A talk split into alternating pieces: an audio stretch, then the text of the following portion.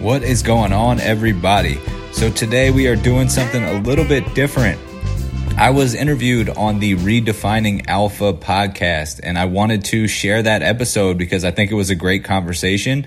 And I think there's a lot of takeaways. Uh, we talked about neurotyping, we talked about neurotransmitters, uh, more in relationship to shift workers and law enforcement. But there is a lot of stuff that I think you guys are really going to enjoy from that conversation. So, check out my episode on the Redefining Alpha podcast. Hope you all enjoy.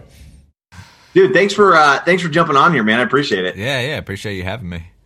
No problem. Um, yeah, man. So, like, the biggest thing that I wanted to touch base with with you is just the basics of of what you do with neurotyping because it's it's uh, really intriguing to me. Like, I've got I've got a master's in psych, so I have a background in in like you know um, mental health, if you want to call it there, but just like the psychology and the way the mind works, right? And uh, when when you presented that concept of neurotyping, it was like like mind blowing to me and like how you were doing it and how you applied it, and then uh, like basically, um, I guess let's let's just start there with uh, with like you know what is it explain it more so that i can more fully understand it yeah. and how you utilize it and then if we can get into like um, you know the personalities of law enforcement you know that type of thing and how understanding more of like your neurotyping is going to help you with training and nutrition too. Yeah. So yeah, yeah, let's just kick it off with that, man. Sweet. Uh, yeah. So basically, uh, the under to understand neurotyping, it's um, essentially when you say like, "What is your neurotype?" You're saying, "What is your personality type?" So we look at, uh, and this this has been kind of studied by psychologists first and then has transitioned into the fitness space. Uh, so if you've ever done like a personality test for any sort of employment, uh, basically that's personality typing. Uh, and what psychologists had started to uncover was that when we can see trends in personality traits, so trends when you're answering certain questions, how you would respond to certain situations, we actually get insight into the neurotransmitter balance in your brain. And so I'll give you an easy example. Uh, somebody who is more prone to be extroverted or, um, you know, thrill seeking type of person, uh, what we've been able to connect is that they have low levels of dopamine at rest and dopamine is the neurotransmitter that's responsible for for pleasure or that that reward or motivation center in our brain and so somebody who has low dopamine they're going to seek out activities that are going to give them that dopamine hit. So anything that is more, um, you know, riding a motorcycle really fast or jumping out of an airplane or something like that. Um, and so we can start to connect the dots between personality traits and neurotransmitter balance. And that's have where, you have you seen uh, Free Solo? Have you watched any of these rock climbing documentaries? I have not seen that. No. Dude, you need to check it out, right? So, um, not to cut you off, but uh, like that's what they found with these with these free solo rock climbers is like the guys that do it without a rope, right? Is that they have like basically non-existent levels of dopamine. Yeah. And they have to go through these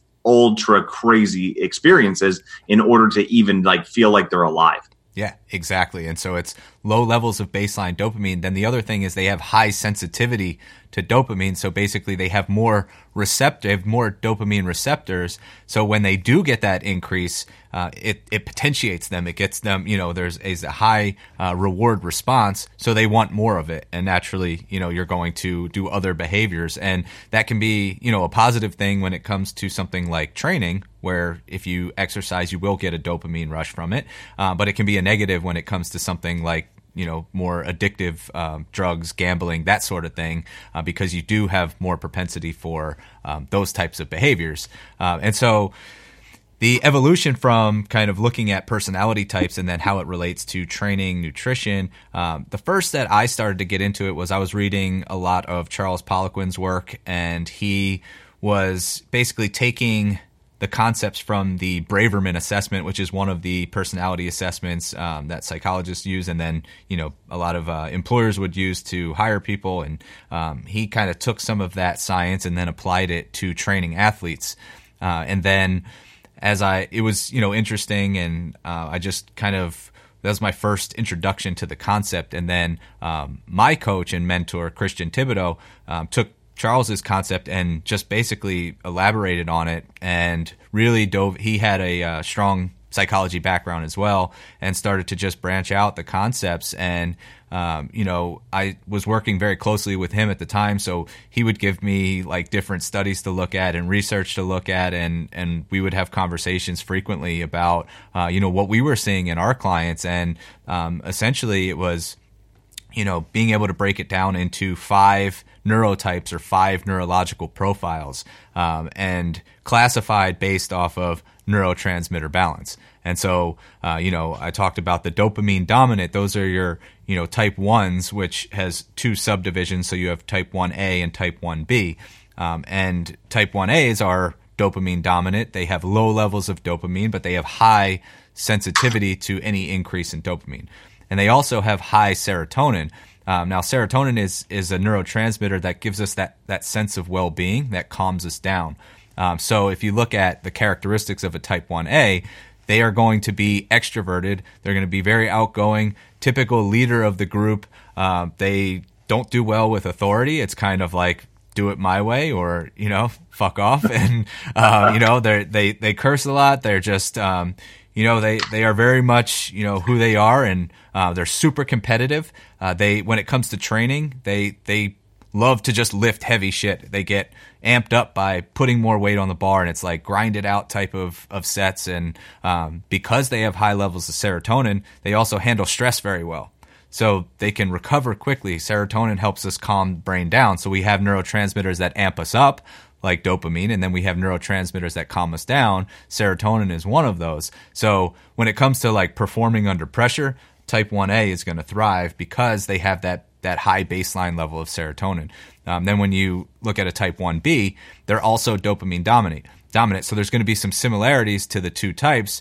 The biggest difference is that type 1Bs have high acetylcholine, which is basically the motor learning neurotransmitter. So they are the type of people that they pick up skills very quickly. They're the athletes that we love to hate because you show them how to do something once and they've got it just like that. They don't need very much instruction. They're just naturally gifted. Um, acetylcholine also helps with our, our memory, with being able to, um, you know, multitask. So uh, they're, they're the type that like they need a lot of brain stimulation. They like to, you know, take on a bunch of different projects at once. Um, they they're super impatient. They get bored very easily. So it's like, you know, give me more supersets, more explosive lifting. Um, their their personalities are very explosive uh, because the neurotransmitter that calms them down uh, is is GABA. So they have higher levels of GABA. And the difference between serotonin and GABA is that serotonin think of more like the brake pedal on your car, where it can modulate you know, based off of how amped up you are.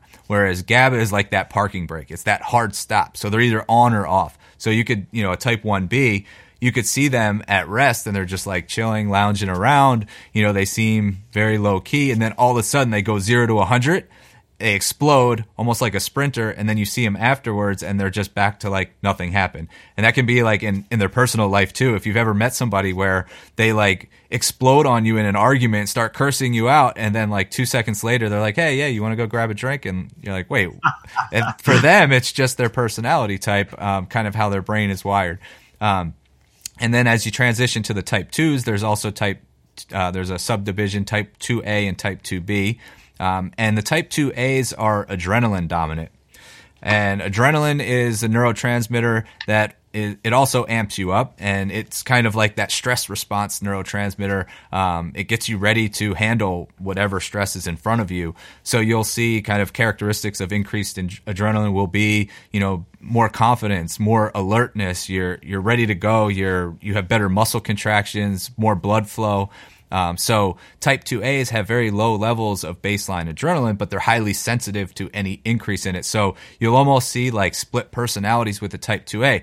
When when adrenaline's low, you're going to have the opposites. You're going to have low confidence more insecurities. So a type 2A, when they're not potentiated by adrenaline, uh, they're going to be this very uh, submissive, almost like, you know, very introverted. They lack confidence. And then once that adrenaline kicks in, they become this alpha version of themselves. So, um, you know, I'm actually a type 2A. So if you were to just hang out with me like outside, you know, I'm just like chilling in my apartment or whatever.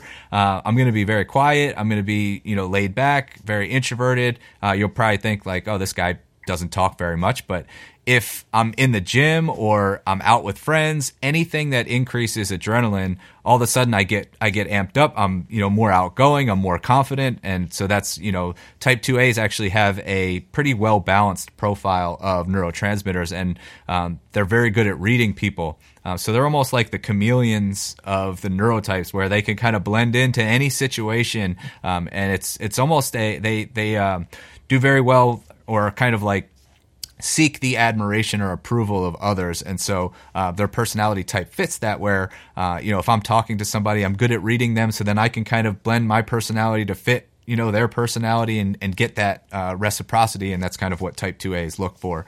Um, and then the type 2b's uh, they are uh, their main excitatory neurotransmitter is glutamate which is an emotional amplifier uh, so glutamate is actually something that you'll find in like um, highly processed foods or like commercial coffee, and and the reason that it's placed in there is because it amplifies your emotion. So if you think about kind of like the cascading uh, effect of of stuff like that from a neurotransmitter standpoint, you get a dopamine hit, which is kind of that pleasure response, and you get that glutamate hit, which then amplifies that that positive feeling because they want you to continue to buy that food or that coffee or whatever it may be. Uh, but type 2Bs have a very high level of glutamate, so they're very emotional, and that can be, um, you know, whether it's a positive emotion or a negative emotion, it's going to be, you know, more amplified. They're they're more of like the uh, the people who do well in a one-on-one setting. They're very good listeners.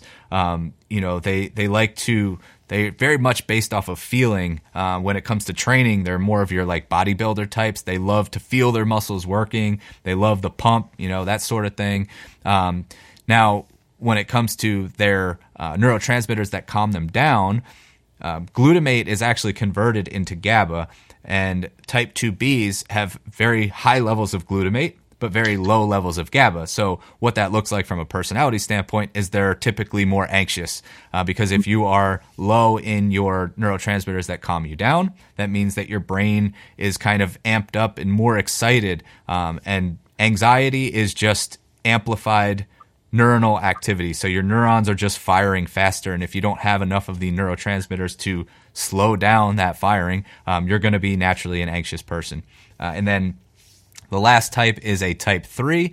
They are serotonin dominant, and basically, um, they have low levels of serotonin, and because of that, they are overly anxious as well. Um, serotonin is that neurotransmitter that's our our sense of well being, sense of well being, or the feel good neurotransmitter. So a type three um, is typically going to be more anxious. They they like to follow a plan. They don't want anything to be unknown. Um, they you know they are very organized. It's you know. Uh, almost like technique geeks when it comes to lifting because they want to feel in total control of a movement. They want to know their their lifting routine, you know, months out in advance, so they can plan ahead. Like you know, think of accountants or people who um, just have a very structured life. Uh, that's typical of a type 3. Um, so I know that was a, a long tangent to explain all of the neurotypes, but I hope that gives you at yeah. least some sort of a sense. Well, yeah, I'm I'm just glad that I've got a background in psychology and I understood like the neurotransmitters that you were saying. Now, with that said, like when I learned about neurotransmitters and, and all that kind of shit, like it was not applied in the same fashion, which is really, really interesting, you know? Um, and then all, all those different types, like you're picturing, at least I am in my head, like, all right, that's this person, that's me. That's like when you said you, you know, you defined your neurotype. I was like, yeah, that's 100% you, because I didn't even realize like that you enjoyed saying more than five words at a time when we're in the when the mastermind groups together. Like, yeah. I'm like, does this guy ever talk? Like, he's got a ton of knowledge. Like, I want to hear more, but you got to find you in your right setting yep, in order exactly. to get that. Yeah, yeah, yeah, and that's what most people, um, you know, when, when I explain the different types, you'll typically have uh, one of you know one of two things happen. Like either you know somebody who fits that type exactly, or you hear something that applies to you. Um, but the other thing is that you'll start to see pieces of, well, actually, I'm a little bit of type 2A, but some of that type 3 also applied. And that's perfectly normal because we have one dominant profile that is largely based off of our genetics. Uh, but then we all have different you know upbringings and the environment that we were raised in and our learned experience and you know just you know career path and how we were educated. So there's so many different individual factors that will impact some of the characteristics that fit. So um, even within each neurotype there's going to be individual variants but you know we all have that one dominant profile and then we'll have characteristics of a secondary profile and sometimes of two other profiles yeah. Would you say that it's uh, it can be based situationally as well? Because I know, like for me, like type one, like type one A, type type one B, like that's definitely where I fall in. Um, except for in a new situation where I don't know people, and I'm going to be super guarded, so I'm not going to act like you know your typical like uh, you know the adrenaline seeking you know type person, uh, like thrill seeking, like those type of behaviors. I'm not going to do that until I feel comfortable in the setting that I'm in. Yes, absolutely. So as far as you, you'll you'll tend to take on characteristics um, of your secondary profile when you're when there's periods of, of high stress. So um, you know if you are a type 2A and let's say uh, you're you're going through a period of, of high stress, typically you'll see you start to take on characteristics of a type 2B. Um, you just become more emotional. You you know, and I found this even with my training where um, you know if I'm going through like a rough period, um, I, I just want to do some bodybuilding work, like get in, feel my muscles working, and get out and um, and it's just that that going through that period of where I'm just a little bit more stressed than normal, uh, you tend to kind of default to uh, your secondary profile, and then on the flip side of that, when you are in a period where like things are going great and you're feeling really good about yourself, um, you'll typically shift where I'll go from like a type 2A to a type 1B. Now all of a sudden, like things are going well, I'm feeling confident, and now I'm just like, you know, I'm more outgoing. I'm trying to take on more of a leadership role, and, and so it can definitely be situational. That's awesome. Um, yeah. So, how do you go about identifying these neurotypes? Are you doing like, are you pulling blood work? Are you looking for the neurotransmitters themselves, or are you looking for behavioral patterns and like personality inventories and that type of thing? Yeah, it's all through behavioral testing and, and personality typing. Um, I used to do every single assessment over the phone um, which would be which would be like an hour long conversation and going through. and, and in the beginning, it wasn't too bad because you know not a lot of people knew about it, and I was just you know doing this with you know a handful of my clients. But then as uh, people started wanting, you know, people wanted to learn more, uh, you know, we developed a full uh, like neurotyping specific assessment where uh, we have a hundred question questionnaire. Um, now, the only the only downfall with the questionnaire is that it will depend on like the mood that you're in when you take the questionnaire. So it's not 100% perfect, but it gives us a really strong sense of what your neurotype is. Uh, we're working on something now that will actually identify more of the neurotransmitter balance versus just what is your neurotype. But we also wanted to add to uh, basically be able to say this is what your neurotyping test shows, and then we also have some follow up data that shows neurotype uh, or neurotransmitter balance, uh, and that will give you know, especially for any coaches who want to implement neurotyping in, into their training or nutrition, um, knowing the actual neurotransmitter balance for somebody is, is going to be a huge asset, and so that's kind of where we're trying to take the assessment next to to trying to patch up some of the holes that are in that process right now do you have any uh, information or any data on like shift workers and how that affects the neurotransmitters and uh, and how that would affect your neurotype based on you know I know my my personality when I work nights was is slightly different than when it is when I'm rested and working a day shift schedule. Yeah, absolutely. So there's there's a, a, ton of different areas that we have to look at. But first is if you look at somebody who's not following a natural circadian rhythm, right off the bat, uh, GABA is the neurotransmitter that that calms us down, as I mentioned. But um, it kind of flows in line with our circadian rhythm. So anytime uh, you're interrupting that that rhythm, um, you're kind of depleting your body's ability to uh, produce GABA. So you're you're already kind of um, setting up a uh, in a situation where you've got some imbalances going on from a neurotransmitter standpoint. So GABA actually like the the the way that I try to describe it is like when you're sleeping, GABA goes through and tells each neuron in your brain to chill out, and that's kind of the role that it plays. Um, but if if you're disrupted, so like if you think about anytime you drink alcohol, um, you kind of um, your body cannot get into a deep sleep. You know, even if it's just a couple drinks, uh, and by and by not being able to get into a deep sleep, you inhibit the uh, GABA's ability to do its job. And when you wake up the next morning and you feel like shit, and you you're craving like carbs or something to get you feeling better, um, it's because you're depleted of GABA and your and your body's trying to to get back to homeostasis, and that's one of the reasons why. It's because um, you weren't able to get into a you know follow your circadian rhythm, get into a deep sleep, and the same thing is when you're on shift work. Um, so right off the bat, you're kind of um, setting yourself up where you're relying more on serotonin than GABA, and you know over time you can your body will adjust to your your sleep schedule, but not fully. Um, so you know you'll get more used to um, kind of you know if you're working nights you'll get a little bit used to that and your body will adapt but it, it never fully adapts and you'll start to rely more heavily on serotonin. Um, what's what happens in that scenario is if you're not managing stress outside of that and you have other stress that's kind of dependent on serotonin to calm you down, you can end up depleting serotonin as well and end up in a in a situation where you're depleted of both GABA and serotonin, and that's where um, you can really kind of feel like shit. So um, as far as sorry, um, as far as like the dopamine side of things, you know, sh- you know, shift work and kind of any any work that's gonna really get you amped up to to perform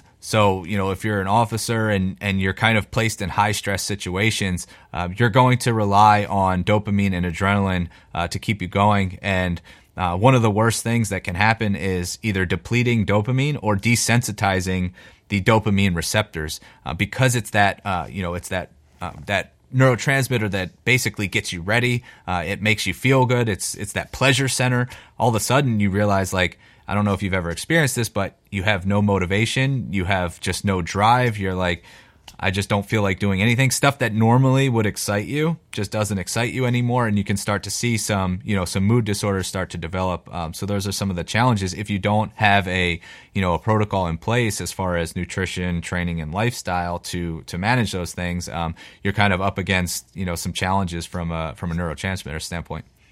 Yeah, so let's uh, so let's talk about like hypothetical, right? So say you work nights, right? So it's uh, it's like straight overnight schedule, um, 10 p to 6 a, you know, for example. So like an eight a, eight and a half, eight hour shift, right?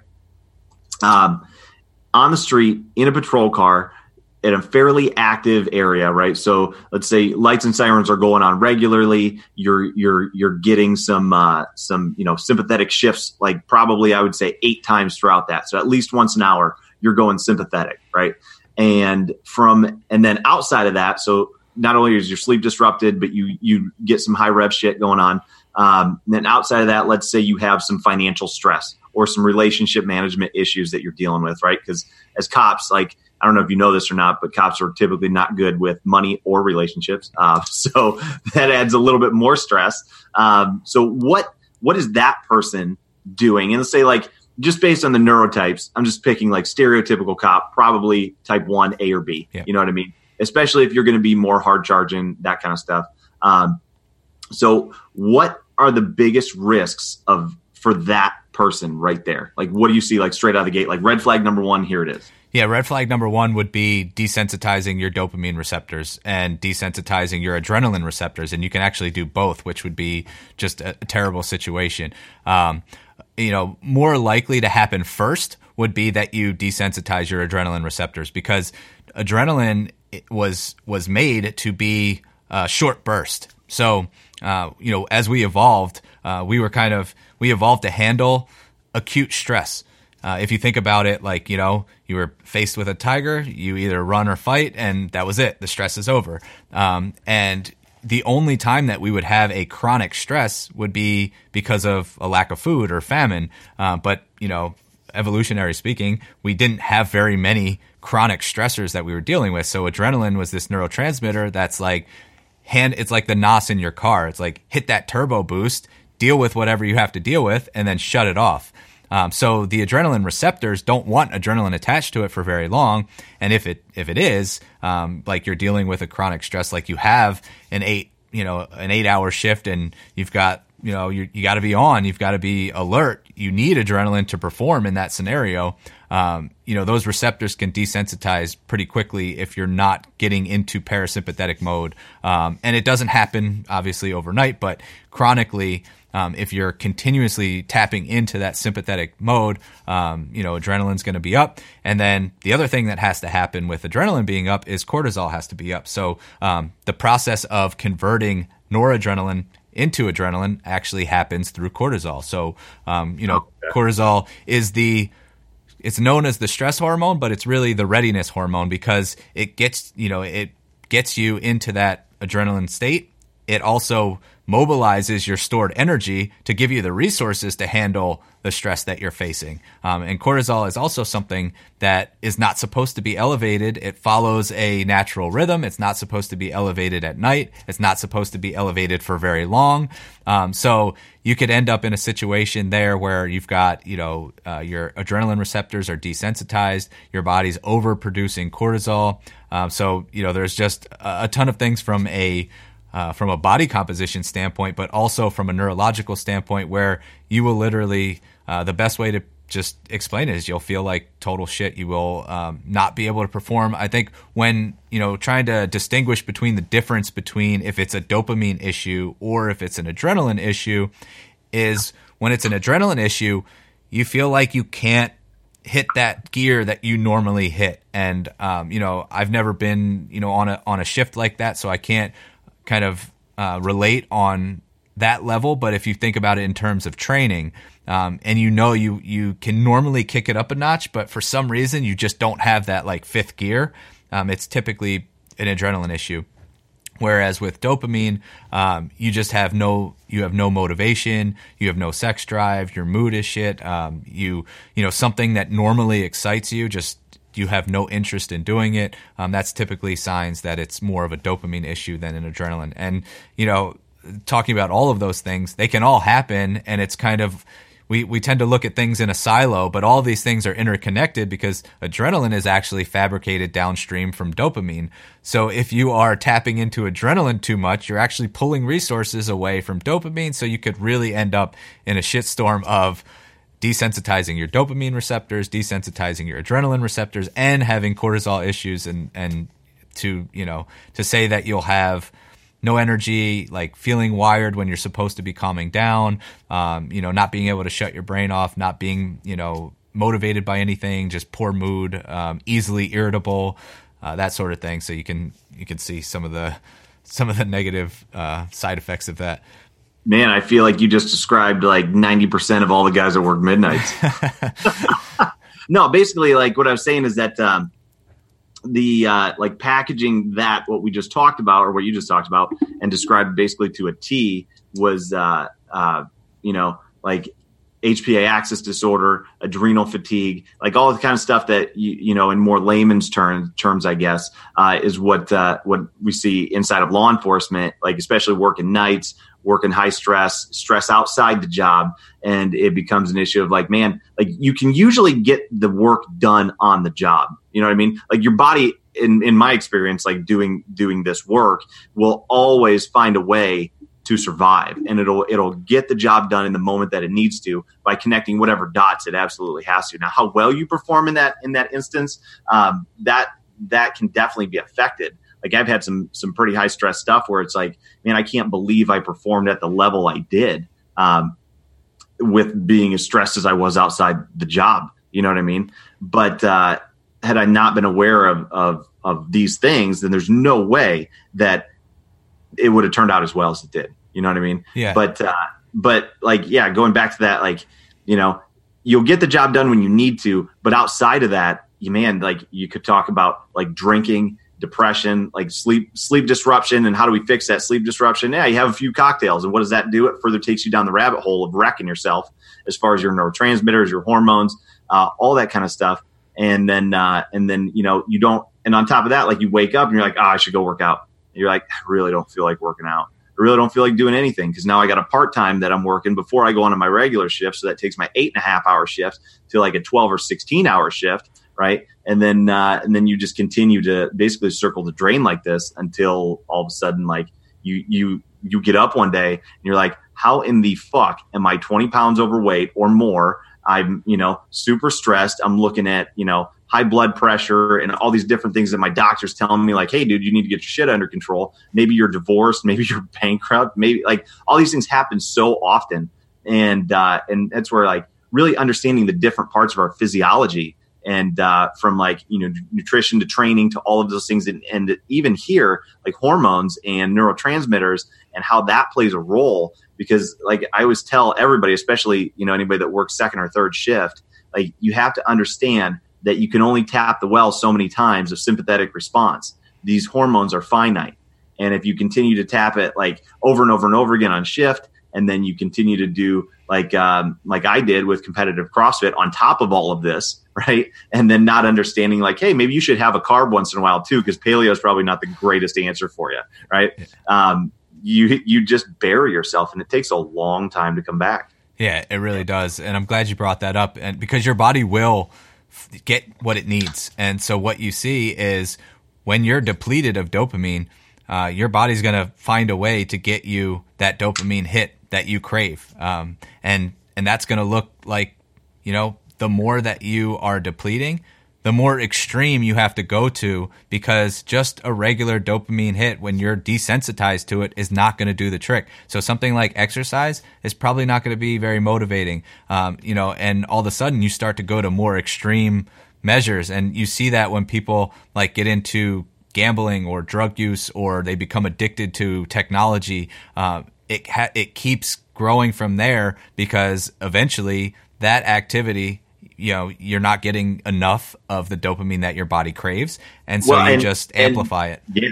And to jump in here like another thing that we see is, with cops is like all right so like the divorce rate for general population isn't good you know anyway like 50% plus right? So within law enforcement i want to say it's up like 75 or 80% like it's psychotic right?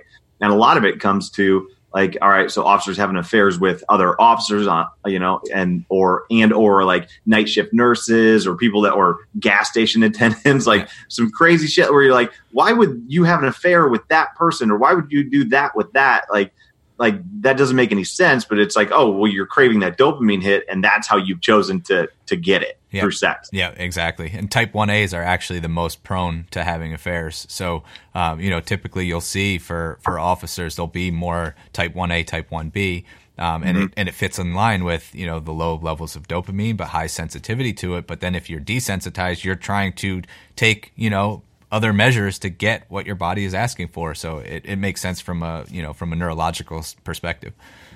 Yeah, definitely. Now, how how would you say is it possible to change your neurotype? You know, over time. I think we touched on a little bit, but as far as like you know, like I listened to Robb Wolf talk about like epigenetics and like twin studies and that kind of stuff. Um, you know, like over how long I know that's going to be variable per person. Like, say you were wanting to change your neurotype.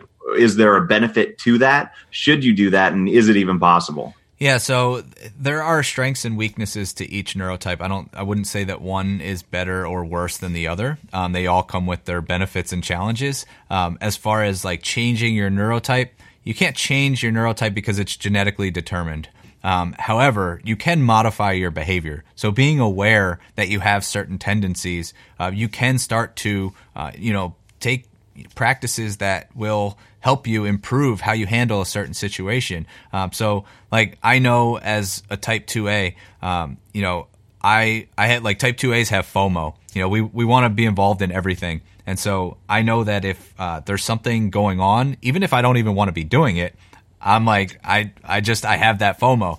Um, and so when I was in a previous relationship, um, you know, anytime um, she would go out, I wouldn't be jealous, but I was like, well, I want to be involved in that. And if I'm not involved in that, then I would start acting, you know, I would, whatever, start a fight or do something to just, you know, it, it was just something that I was kind of, it's part of my, my, uh, you know how my brain is wired. Uh, once I had that awareness around why I do that and kind of like the reasoning behind it, it made sense based off of my brain chemistry, and I understand the rationale behind it. Um, I was able to modify that behavior and and see that ahead of time and then react differently and improve just because I have that self awareness of you know I don't have to just use that as an ex- as an excuse and like oh well I'm just a type two A so I can act like an asshole anytime you go out um, you know I'm able to use that information to my to my advantage and be like, okay, let's let's work on this behavior and be more aware and, and cognizant of how I'm I'm responding. And so you can make changes,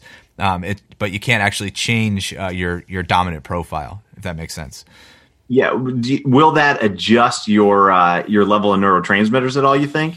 I mean, does that even you know? Yeah, so even- uh, behaviorally, not much that can be done there. I mean, there's stuff that we can do kind of on, um, you know, like with nutrition and training. There's stuff that we can definitely do um, to balance out neurotransmitters and, uh, you know, if you're somebody who's dopamine dominant, then you definitely want to be eating a high protein, uh, you know, diet and getting in enough aminos that are kind of like L-tyrosine is an amino acid that's kind of the building block of dopamine. Um, so having you know a high protein diet is important for a type one. Uh, type 1A or B. Um, so there's things that we can do from nutrition, supplement, training, lifestyle that will help, you know, carbs help in the production of serotonin. Um, so when you're in a situation where you're depleting serotonin because of being overly stressed and constantly tapping into that uh, sympathetic mode, um, you know, having a higher carb diet to help with serotonin production makes a lot of sense. Um, it's not really going to change your baseline levels, if that makes sense. So it's going to be more of an acute change to help. Um, but if you continuously are doing that on a daily basis with your nutrition, your lifestyle, your training, um, then you are able to uh, look at the challenges that your neurotype faces and help to kind of mitigate some of some of the negatives that you might be facing or the challenges you might be facing. Yeah, I'm I'm thinking even um, it's kind of the same, but not really. Uh, I think I watched a, a, TED talk, and I've heard some other studies on this too. But basically, like social psychology studies of like standing in like you know a negative, defeated, like sad position, basically shoulders forward, hunched over, uh, and then testing saliva le- or uh, uh, testosterone levels in saliva, and then take that same person, make them stand like hands on hips, like superhero pose, and all of a sudden, like you know, 20, 30 minutes later, 60 minutes later, whatever it is, like those testosterone levels are much higher just based in the social, social psychology of positioning yourself as a more dominant person, I guess. So that's uh, that's kind of where, where I'm thinking with that as far as like changes. Like, are they going to be huge baseline changes? Well, no, probably not. But that along with behavioral changes and two understanding like, hey, you're a type, you know, a type three person, but you really want to be uh, in in a leadership position, or you want to be like a promoted or or you want to be on a SWAT team or something like that that's typically like type 1A, that you're going to have to start exhibiting features of that person even though you're not. So it's really going to be like like a fish swimming up upstream. You know, not to say you can't do it, but it's going to be uh, it's going to be difficult. Yeah. you know, un- uncomfortable if nothing else. Yeah, yeah, exactly. And we look at you know strategies to overcome that. So a type three, they just want to feel in total control. They don't like any unknown. They want to like master uh, what they're doing uh, to feel confident. You know, so if it's something like a leadership role, if they have been, you know, very organized and they've studied and they've like, you know, owned what they have to, what they have to do, um, and there's no unknowns or unknown variables thrown at them, they can absolutely like, you know, giving a presentation, even though type threes are very, you know, internal, they, they're like very cerebral. They have that internal dialogue going on. They're not super, you know, they don't like to talk about themselves. They're not outgoing, but if they have to give a presentation and talk in front of a, a you know, a group of people, um, if they know the material inside and out and have planned and studied for it, then they have no problems performing. It's just you know we have to look at strategies like knowing the personality type, um, and then you know some ways to just get them to where they want to be. Yeah, I think this will this this will even help me with uh, like identifying this stuff in my kids as they go through like school you know? And like all right what's the best way for you to study for a test even? Like this is just knowing knowing more and being armed with more knowledge about about your physiology human physiology in general and then how that's going to uh, you know translate into behaviors. And then how do we get how do we how do we change behaviors? Because as as coaches like that's always what i'm looking for is how do i change the behavior of the person in front of me? Like they're coming to me for for a reason you know they're to change something now, how do I change that behavior, the behaviors in them necessary to get them where they want to go? Yeah, yeah, exactly. And uh, it's my belief that one of the biggest challenges that we face with kids today is the over accessibility to technology, which every time uh, you know a kid picks up a screen or you know checks social media, they're getting that dopamine hit, um, and it's happening younger and younger. Uh, and one of the worst things that you can do for for the development of you know of any kid is to deplete their dopamine or desensitize them to dopamine. And I think that's why you see you know some issues now with with kids and you know having like porn addictions at a younger age and um, just getting into you know some you know, drug use at a younger age or having mood disorders or anxiety at a younger age, stuff that we didn't really see all that much. Uh, but now with technology, it's like there is literally a dopamine hit every single time you get a like on social media. Every single time you pick up and hit on that Instagram app, you're getting a dopamine hit. And it's just, it's becoming uh, a huge problem now. And I think that's like the next big challenge that we face, um, not just with kids, but uh, for our overall, uh, you know, wellness. Yeah, well, and just kind of shift back into the the police realm of things. Like, what are what are most coppers doing when they're sitting in a car between runs? They're on their phone, picking it up, checking Instagram, getting on Facebook, like getting dopamine hits along with all the other crap that we're doing in between. You know, and uh, it it really becomes like to me the shift work, especially when you're like you know run to run to run, you've got to take that time between runs, and it can be variable from like five minutes between runs to an hour or two. If it's a slow night, maybe even two or three, you know? Um, and then not all runs are super intense, you know, most are not, but understanding that in your downtime, it has to be somewhat down. You get, you do your job, you get the report done, and then you need to figure out a way to down regulate and calm down between runs on the clock, you know? Yeah. Yeah. And I think one of the things that's kind of a, a gift and a curse, um, for shift work. And, you know, typically you'll see type 1As and type 1Bs um, in that line of work. Uh, type 1As have high levels of serotonin naturally, so they're more resilient. You can handle more stress. I think that's a good thing, but then it can also be a curse in that um, knowing that you tend to just overextend yourself or burn the candle at both ends and you kind of just throw more fuel on the fire. And then the type 1Bs, it's the same thing. You have high levels of GABA, so they can, and high levels of acetylcholine, which is like uh, a very resilient athlete or somebody who can, you know, take on a lot of different tasks and be totally fine. Uh, but at some point, you overextend yourself and, you know, having that to fall back on can be a good thing when, when you need it, but overuse and, and getting to that depleted state where you've kind of tapped yourself out is, is not a place that you want to go. No, you, and that's where you know I feel like you know going going uphill from one direction, like fish, like we talked about the fish swimming upstream, to you know you have to exhibit different behavior stuff that's outside of your comfort zone. I know for me, I've had to go the other way, especially in the last like five years. Like, all right, I got to learn how to do things and you know slower and down regulate and call you know and uh, and and go the other direction because it's so easy for me to go hard you know all the time and uh, it's it it comes at a price so like you can either learn it early and not and not have to go through that and then become much more of a well-rounded person when you it can can like you know as much as like your baseline is is your baseline your neurotype is your neurotype right but if you learn to accept these other things and these other behaviors that maybe these other neurotypes do and then you can become a more well-rounded person. Now that'll always be your baseline, but it'll just make you a, a better human for one, and two, it's going to extend your longevity in whatever you feel like doing. Yeah, absolutely. And and to your point, being able to tap into that rest and digest mode actually increases your ability to get amped up and perform. So a lot of times we don't think about how that correlates, but you know, being able to go parasympathetic will actually improve your ability to use that adrenaline for what it's supposed to do. And actually, um, like you mentioned, your body will find a way to get the job done when you're in the moment. But how well could you be performing? You, you know, you could be yeah. more alert. You could even be more, you know, uh, just doing a better job. And and I think that's you know sometimes we don't make that connection, but uh, they're directly related.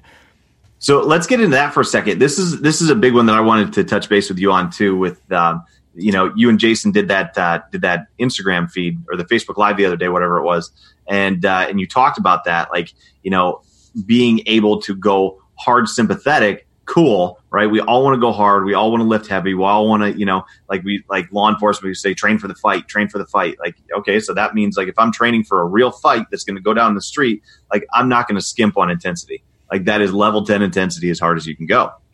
Now, with that said, you need to have the other side of the coin. And can you explain a little bit more about like because if uh, if if I would have had that explained to me in you know when I was doing CrossFit, like I would have bought myself another three years, like Yeah. going hard. Yeah. You know? Yeah. Absolutely. So like explain that to me a little bit more. Like it was it was really awesome the way you guys described it. Yeah, so I'm going to try to do my best without a visual, but um, you know, if we just look at it like you have your parasympathetic mode and your sympathetic mode. So the parasympathetic is our recovery mode, our rest and digest. Our our sympathetic is our fight or flight. So that's handling a stress, that's performing on the job, that's training, um, anything that gets us amped up. Now, if you think about your potential to touch you know all in on that sympathetic mode like you, you like you talked about killing a workout let's call that a 10 on the sympathetic scale now on the parasympathetic scale your rest and digest mode how well can you recover let's say that you can go to a 10 on that side of the scale now your ability to touch 10 on the parasympathetic so your recovery will directly impact your ability to touch 10 on sympathetic. So now those two things, that gap is going to kind of be equal. If I'm only recovering to a four, then I can only get amped up to about a four.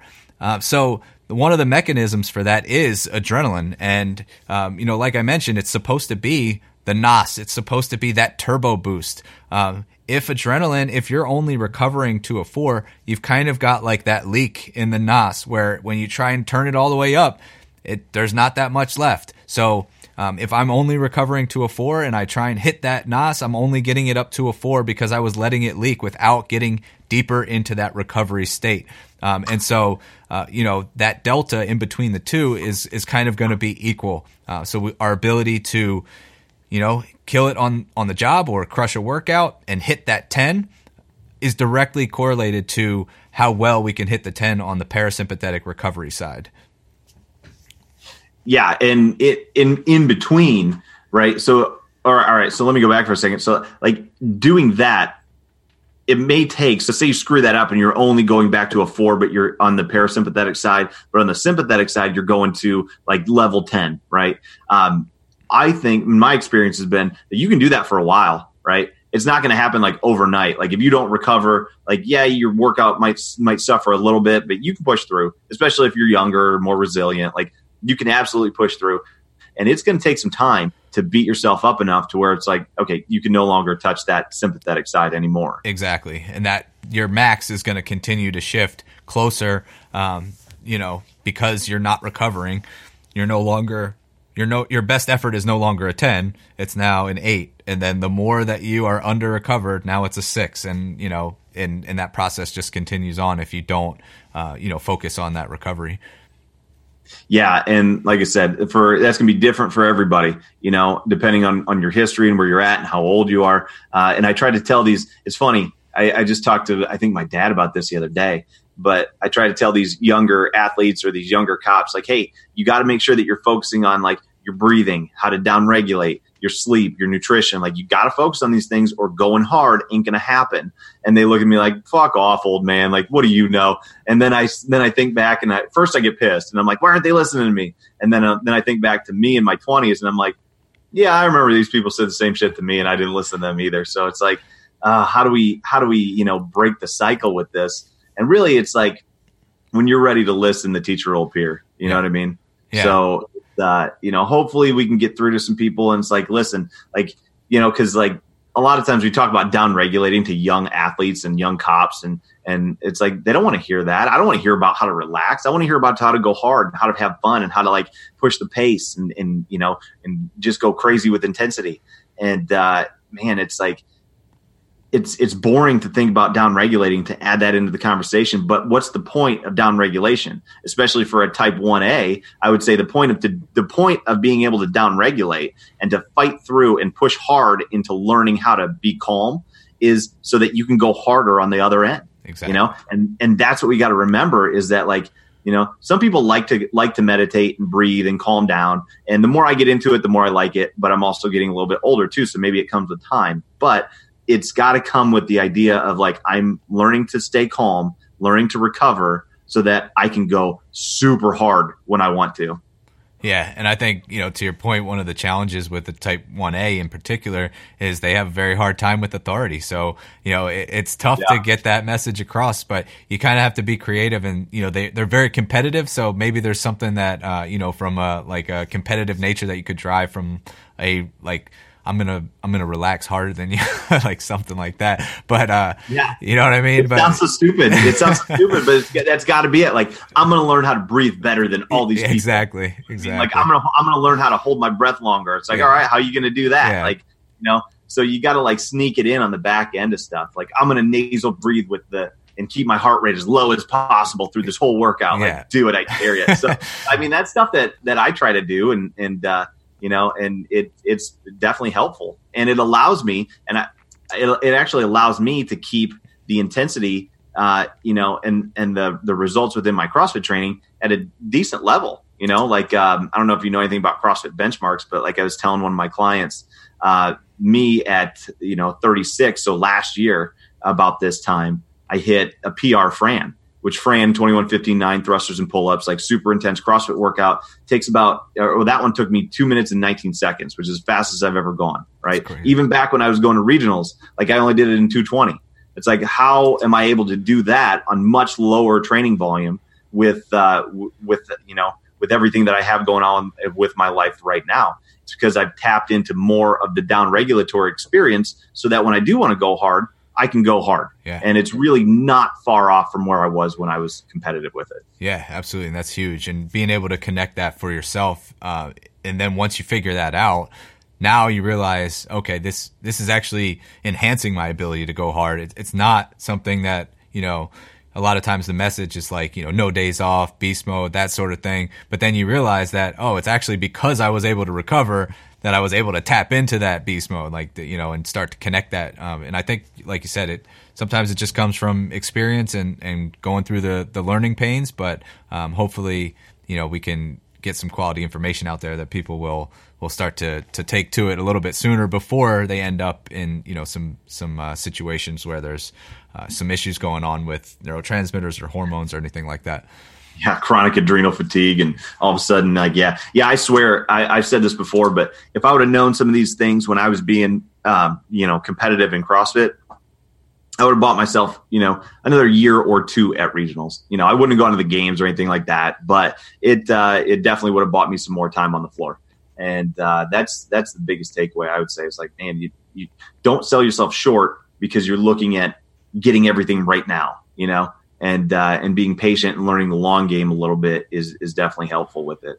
But yeah, yeah, man. From a quality of life standpoint too, uh, it, it, doesn't feel too good to walk around where uh, you're not you're not excited about anything and nothing you know motivates you and your mood is always off and you know it's not really fun to uh, be in that state just from a quality of life standpoint yeah and and you know shifting it back to law enforcement right so quality of life um, becomes a, a big factor for anybody that's been on the job for I would say five years or more, right? So it becomes not the rush anymore. Like you do get desensitized, whether it's neurotransmitters or just just the job in general. Like you start off and it's like you get into a car chase and it's like your your heart rate goes up to like 225 beats a minute and everything is like crazy and super intense. And then by the time you get five years on, it's like, eh, you're you're making phone calls and like ordering food while you're in the middle of a chase and be like, all right, hang on, I gotta call you back in a second, boop, and you know you just get it done. Um, but yeah, it it comes with uh, you know a lot of uh, a lot of attitude issues, like being jaded. Like you talk about issues with authority. Cops are the worst people I've ever seen with issues with authority. You know, myself included. Like I don't like to be told what to do more more than just about anybody. Like I suck it up and do it, but I don't like it. You know what I mean? um, and uh, and making sure that our quality of life is where we want it to be is is critical for being able to do the job the way it needs to be done. So we don't make errors on the job as far as like you know fatal errors with driving or you know uh, or even even critical errors like in judgment you know? Because if you have a shit quality of life your judgment is going to be way off and maybe you say the wrong thing to the wrong person or you don't understand how to apply the, the use of force the right way and you fuck that up and that's really bad right Um, and that can be bad from many different levels, you know, being fired, being suspended, being sued, like all of those things are bad, right? But uh, if your quality of life outside the job is low, those chances of making those errors goes way, way up. Yeah, hundred percent. As well said, and you know, it, it just comes back to uh, creating that awareness and and trying to take the steps to you know help balance those things out and and realizing that uh, you know it needs to be done and the way that I think with with shift workers with law enforcement, uh, you know you're you're kind of starting off uh, in that recovery debt. Um, and and just have to be a little bit more intentional about how you how you manage it. Oh yeah, couldn't agree more, dude. Uh, I could probably talk to you all day, but I think it's been uh, it's been close to an hour. So um, thanks so much again, man. I really appreciate you jumping on. And uh, where can people find more about you and what you're doing, and uh, maybe contact you if they uh, so desired? Yeah, absolutely. I appreciate you having me. Um, so anybody can connect with me on Instagram. It's at Coach underscore Mike underscore Millner, and Millner is spelled M I L L N E R. And then my website is peakoptimizationperformance.com. And uh, I'm actually releasing a ebook next week on neurotyping. So if anybody wants to check that out, um, there'll be some cool information in there. Yeah, I'm definitely going to check that out, dude. So, so much good info. It was so nice to connect with you and like really like uh, from a personal standpoint, um, just like reconnect some of this stuff with my psychology background too, which is super fun. At least I feel good about the student loans I have to pay now. So. there you go. Yeah, I appreciate it. All right. So until next time, guys, stay safe and stay alive.